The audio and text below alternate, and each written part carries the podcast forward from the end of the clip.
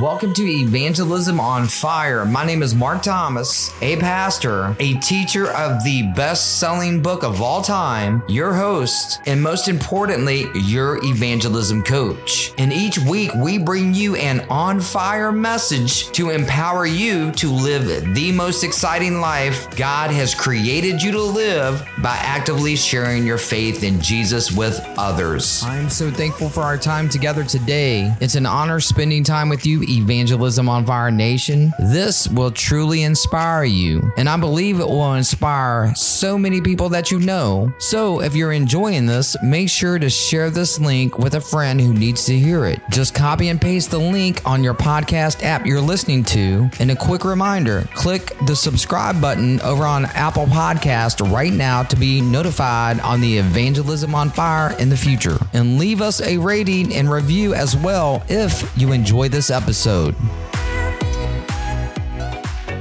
Evangelism on Fire Nation, man, I am so excited for today's episode. We have a very special guest named Pastor Brian Burgess. He is going to share a great message with us today that you guys need to hear. One day I was on his YouTube channel checking out a message entitled Obey God Even If It Hurts. And man, this message was so powerful. It spoke to me, it inspired me, it motivated me to go out and share my faith in Jesus with others. It pumped me up to take the boom, the gospel of Jesus Christ, to every person that God placed in my path that day. And man, it was so good. I reached out to Brian. I said, Hey, man, you have got to let Evangelism on Fire Nation hear this message. Would it be cool if I shared this message with Evangelism on Fire Nation? You know what Brian said? He said, Absolutely. So, guys, buckle up, hold on tight. I hope that this message inspires inspires you and motivates you to go out and share the gospel message with as many people as you can, as it did me when I heard this message. Today, check out Pastor Brian Burgess as he talks about Peter and the Apostle John almost getting killed, ruining the entire mission of Jesus. Check it out. Hey, y'all, it's Brian here. Today, we are looking at the end of Acts chapter 5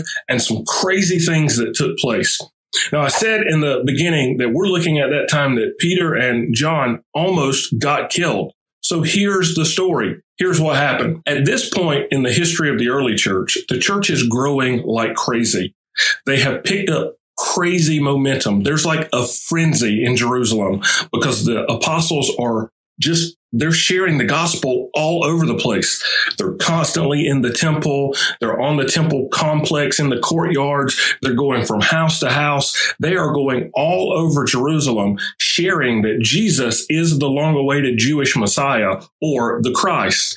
And people are being saved left and right. Okay, it's happening. Everybody stay calm. What's the procedure, everyone? At one point, it's so crazy that people are actually bringing sick people out into the streets hoping that Peter's shadow falls on them. And when Peter, apparently, when Peter's shadow would fall on them, they would be healed.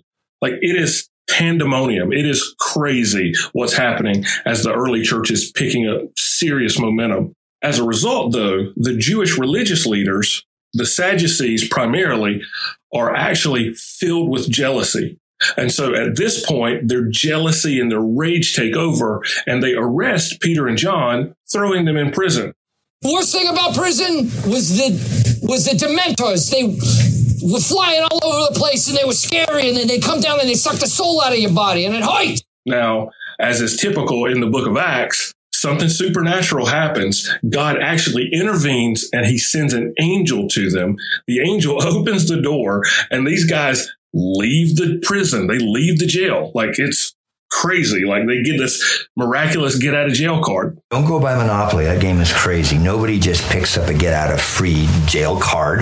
You know, those things cost thousands. The angel actually tells them, though, that they have to continue preaching to the crowds, to the people. So they don't just get out of jail just for getting out of jail's sake. They're still on the mission of God.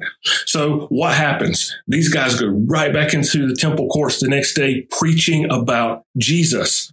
So the religious leaders, they go to the jail and see that they're not there anymore. Somebody's like, Hey, those dudes you arrested, they're downstairs preaching. So they go and they get in this confrontation with them and they send one of the captains of the guards to go and take them and, and bring them back in. Well, at this point, the religious leaders are irate. They are angry. And so they tell them, we told you not to teach anymore in this name the name of Jesus. And Peter has this huge, huge, memorable one line. He says this, we are to obey God rather than obey man. In other words, God has commissioned us to go and preach the gospel. And so we're going to preach the gospel whether you put us in jail or not. Well, this enrages the religious leaders. So they take them back, they kind of arrest them again, put them in a holding area, and they're discussing what to do about this. Now, in this time of discussion as to what to do about this, Luke introduces us to another character that we need to pay attention to. Hi, Spence family. It's nice to meet you. His name is Gamaliel. Now, Gamaliel only appears in the book of Acts this one time, but it's significant because this Gamaliel actually was at one time the, basically the seminary professor of who would eventually become Paul the Apostle. And so Gamaliel is a pretty big name. He's actually one of the leading teachers in the entire school of Jerusalem. It was a big, big deal. Well, Gamaliel stands up and he says to the crowd this. He says, basically, guys, we need to just back off because if this is of God, we can't stop it. If it's not of God, it won't last. It'll die out. And he uses some historical examples of revolutionaries from earlier in their history. And he's like, these guys didn't survive and it wasn't of God. So if this thing that these early apostles are doing, if it's not of God, it's going to die. Spoiler alert, 2,000 years later, it hasn't died. So they bring the apostles back in. They charge them not to teach anymore in the name of Jesus. And then they have them beaten. They have them flogged. Now, the Bible says something super interesting. It says, when the apostles were released, they rejoiced that they were worthy to suffer dishonor for the name. Now, the name is the name of Jesus, which is the one who was their savior and ultimately the savior of all who call on him in faith. And they rejoiced that they were worthy to suffer dishonor for him. This section ends by saying that every day these guys went from the temple to every house that they could go to, and they never stopped teaching and preaching that Jesus was the Christ, the Son of God. So, what can we learn from this section? Well, there are three things that I want to leave you with today. Number one, persecution follows proclamation. I've said that in almost every video in this series, and that's a theme that you'll see over and over and over throughout the book of Acts. Persecution follows proclamation.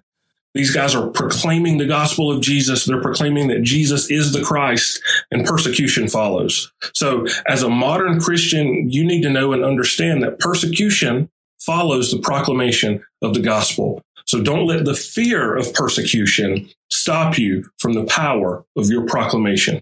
Number two, our ultimate allegiance is to God and his mission. Peter says that great line, we must obey God rather than men. And when it comes to obeying God, we obey God by continuing to go forth with the mission of the gospel. We're called to go into all the world and make disciples. Just like these early apostles, we will receive power when the Holy Spirit has come upon us and we will be his witnesses. Now, there are times when various governmental agencies or various even religious agencies, or maybe even our families or the schools that we go to or our jobs will tell us that you don't need to be talking about Jesus. And it's in those moments that we have to realize our ultimate allegiance is to God and his mission. Number three, consistency is what drives the mission of Jesus forward.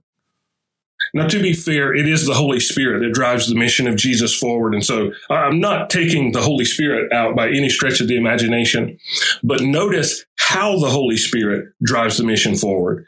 These guys, they're arrested, they're put in jail, an angel opens the door. What do they do? They immediately, very next day, go and continue to preach the gospel consistency.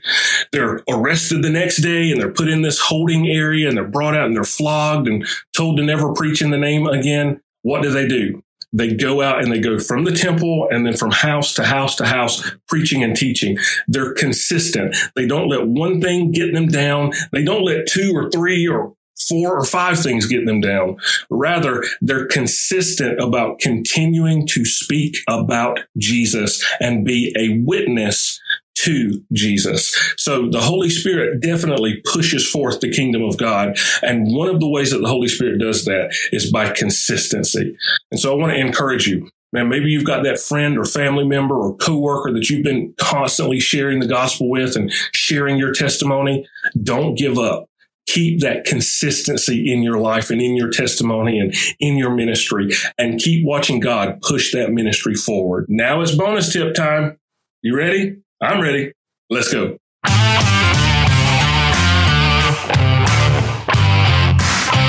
I've said in almost every video that persecution follows proclamation. But did you notice the way the apostles responded to this particular persecution? It says that they rejoiced because they were worthy to suffer dishonor for the name of Jesus. If it's true that persecution follows proclamation, then it also needs to be true that praise follows persecution. See, the truth is we have a choice as to how we respond when persecution comes our way. Yeah, we can have a pity party and we can be all woe is me and the sky is falling. I know I'm guilty of that from, from time to time. But we can take an example from the life of these apostles and we can remind ourselves that though persecution may follow proclamation, we can let praise follow persecution and we can trust God in all things and glorify God in all things. So I don't know what you're dealing with or I don't know what's going on in your life, but I want to encourage you, develop the habit of praise in all things. Thanks so much for your time with me today. It's been an amazing time. Make sure to join me for our next episode. Evangelism on Fire Nation, let's continue to get fired up, building our tribe of people so we can penetrate the darkness with light in our lost and searching world. Be a change agent and share our podcast with people who want to take part in taking the boom, the gospel message to others. Remember to invite at least one friend to listen to our next episode with you. Sharing is caring. Make sure to click the subscribe button over on Apple Podcast right now to be notified on the evangelism on fire in the future. And be generous and show us some love by leaving us a rating and review if you enjoy this episode. May God continue to bless you big time. Have the best week of your life. Make sure to join me for our next episode of Evangelism on fire.